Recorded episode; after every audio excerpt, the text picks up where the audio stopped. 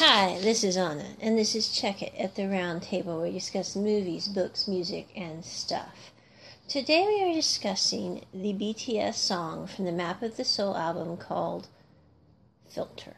And I almost didn't do a podcast on this because, again, I'm really out of the culture. I mean, really, I am. I mean, I'm in the culture in many ways, in the stuff I watch, the things I do, etc., especially the Asian culture. So I'm up to date on a lot more Asian news than I am like news from the country I came from, America, for example, or Canada.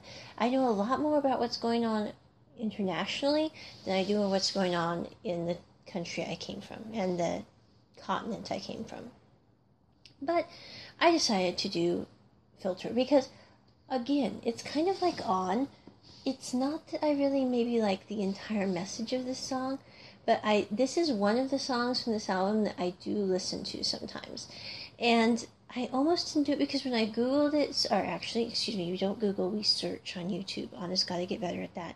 When I searched on YouTube for this song, so I could drop a link in the description of the song that I listened to on my playlist, I realized that there are a lot of um, things about filter when it's done in concert that Anna just really wouldn't get. And you know, some people would say, you know, maybe you're too pent up or whatever, and that's not it because, you know, it's like I was watching this couple. They're named Max and Yaz, and I'll drop a link to their YouTube channel in this um, recording as well because I just discovered their YouTube channel, and there's a lot about Max and Yaz that I really relate to because I'm a lot like Yaz. I mean, when Yaz gets on and starts talking a lot of what yours, you know, the way he thinks, I totally am there with him on. I mean, whether it's talking about his views on adoption or his linear nature of how he discusses how he did X. I mean, I really get Yaz. I'm not really that, um, I don't know that much about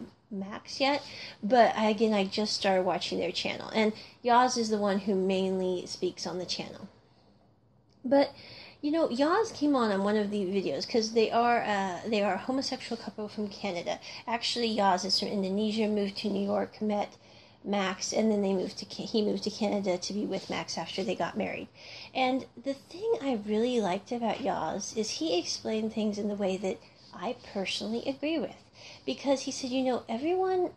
There's a lot of comments on our channel, and I'm sitting down to discuss them right now because some people are upset that we are showing that we are emotionally fond of each other um, in ways that the people leaving the comments are considering over the top and inappropriate. And, you know, y'all said, you know, the fact that I'm in a relationship with a wonderful person and that I want to share that with the world after having had a very difficult upbringing and relationships that didn't work out. You know, I want to show that things can work out for people. And if you're offended by that, you can always just switch the channel because we're not changing it. And I'm like, there you go. Because in Anna's opinion, that's kind of the litmus test. I mean, if you're doing something relationship wise that's being filmed and it's because you truly care about the other person, I don't think that's over the top at all. What Anna has trouble with, and why I fast forward through certain sections of the rom coms, and why I don't like what I saw on um, YouTube about filter in um, concert, is because they're not doing those things because they're trying to show they care about the person that they truly care about. They're just doing those things to make noise.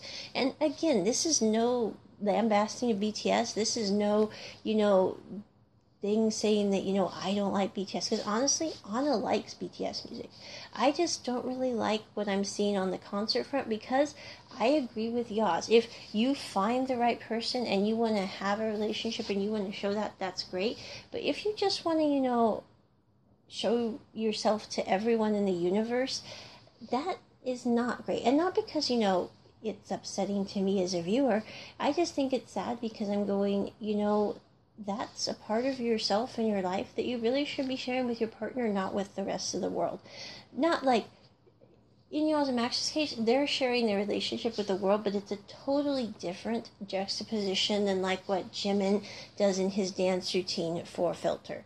And so we're just going to leave it at that. If you want to, you know, search Filter, you definitely can. I'm just saying, I was like, you know, these aren't the BTS concerts that I'm used to seeing, and this isn't something that I'm going to be dropping a link in the description to this video. And I almost didn't do filter as a reviewed song because of this. But then I sat there and went, Anna, if you're avoiding something, again, you need to deal with it. So we're reviewing filter.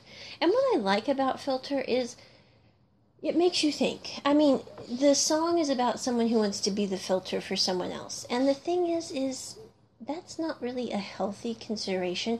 I mean, we need to be our own filters. We need to be our own eyes to the world. Now, I think that the people who come into our lives and who are close to us are basically kind of the reading glasses that we put on in addition to our own eyes that help us see the world. And I am very grateful for the people in my lives who are the reading glasses, who are the second filter in my life to help me think about things. I mean, I can list probably, you know, about five people in my life who really are awesome filters. I mean, if I'm having something that I'm dealing with on a business level with the production work I am working on, or just who I need advice from because I know they've been through similar things, I go to them and they're amazing filters. But I also look at their filters through the lens of my own eyes. It's like in Thor Ragnarok, the film, where Thor asks for the man who holds the gate, who's played by Idris Elba, to give him his eyes. And there's this wonderful scene where they actually switch eyes, and he can see what Idris Elba's char- character can see. And I think in life, it really isn't like Jimin singing this song about being someone's filter. And the whole thing about that song is, you know, if you care about someone, you probably, and they care about you, you're going to be their filter. But it's not something like you greatly desire because if you do, that's a little bit of a control issue. I really think you need to evaluate. I really like the music to this song, not the words. The music is very interesting. I mean, I'm not trying to be weird from a musical standpoint. It reminds me of some of Shawn Mendes' work, which I'll drop a link to the song I'm thinking of in the description here when I get done with this podcast. But the music is very interesting to me as a person who studied both violin, piano, guitar. Um, I have a lot of music theory. I don't really do a lot with that, but I do. And so, with that in mind, whenever I hear something, I think about it from a musical standpoint, and I think that the music to the song is extremely interesting. I also think it shows something culturally that I think is worth considering, especially as this is a popular song right now and has been for like, I don't know, the past six months since it's not Map of the Soul came out. I'm not exactly sure when it came out, but anyway, because it shows me that, you know, people really aren't thinking about who's their filter. And, you know, honestly, no one should be the first filter except yourself because otherwise you're going to be you know, headed for trouble. I mean, I don't know another way to say that. But I think that the song is interesting. I think that the music is good. And every time I listen to it, it makes me have this existential discussion with myself on who the filters are in my life, who go on top of my eyes as glasses, and how I appreciate them as individuals, mainly because they're the type of people who wouldn't be up on a stage singing, I want to be your filter. They're the kind of people who sit there and go, you know, if you ask, I'll tell you what I think. Not like you really have to work to get their opinion. And those are the kind of people who really should be the filter, not the ones who are screaming at the door requesting to be the filter. I mean, I know that sounds weird. And again, I am not a proponent or um, advocate for, you know, some of the things that are related to the song if you YouTube it.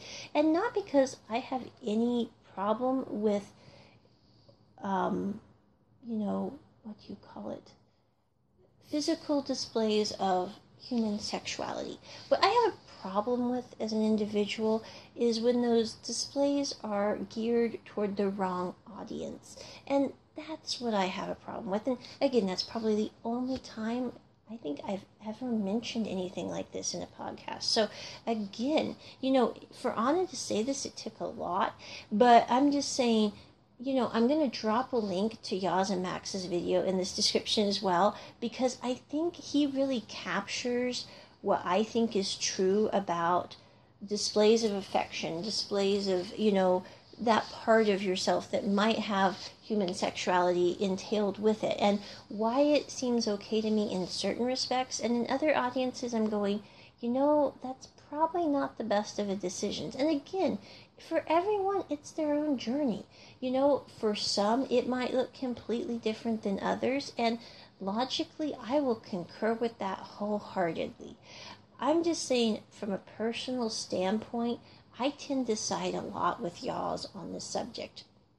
And so we're going to drop that link in the description here.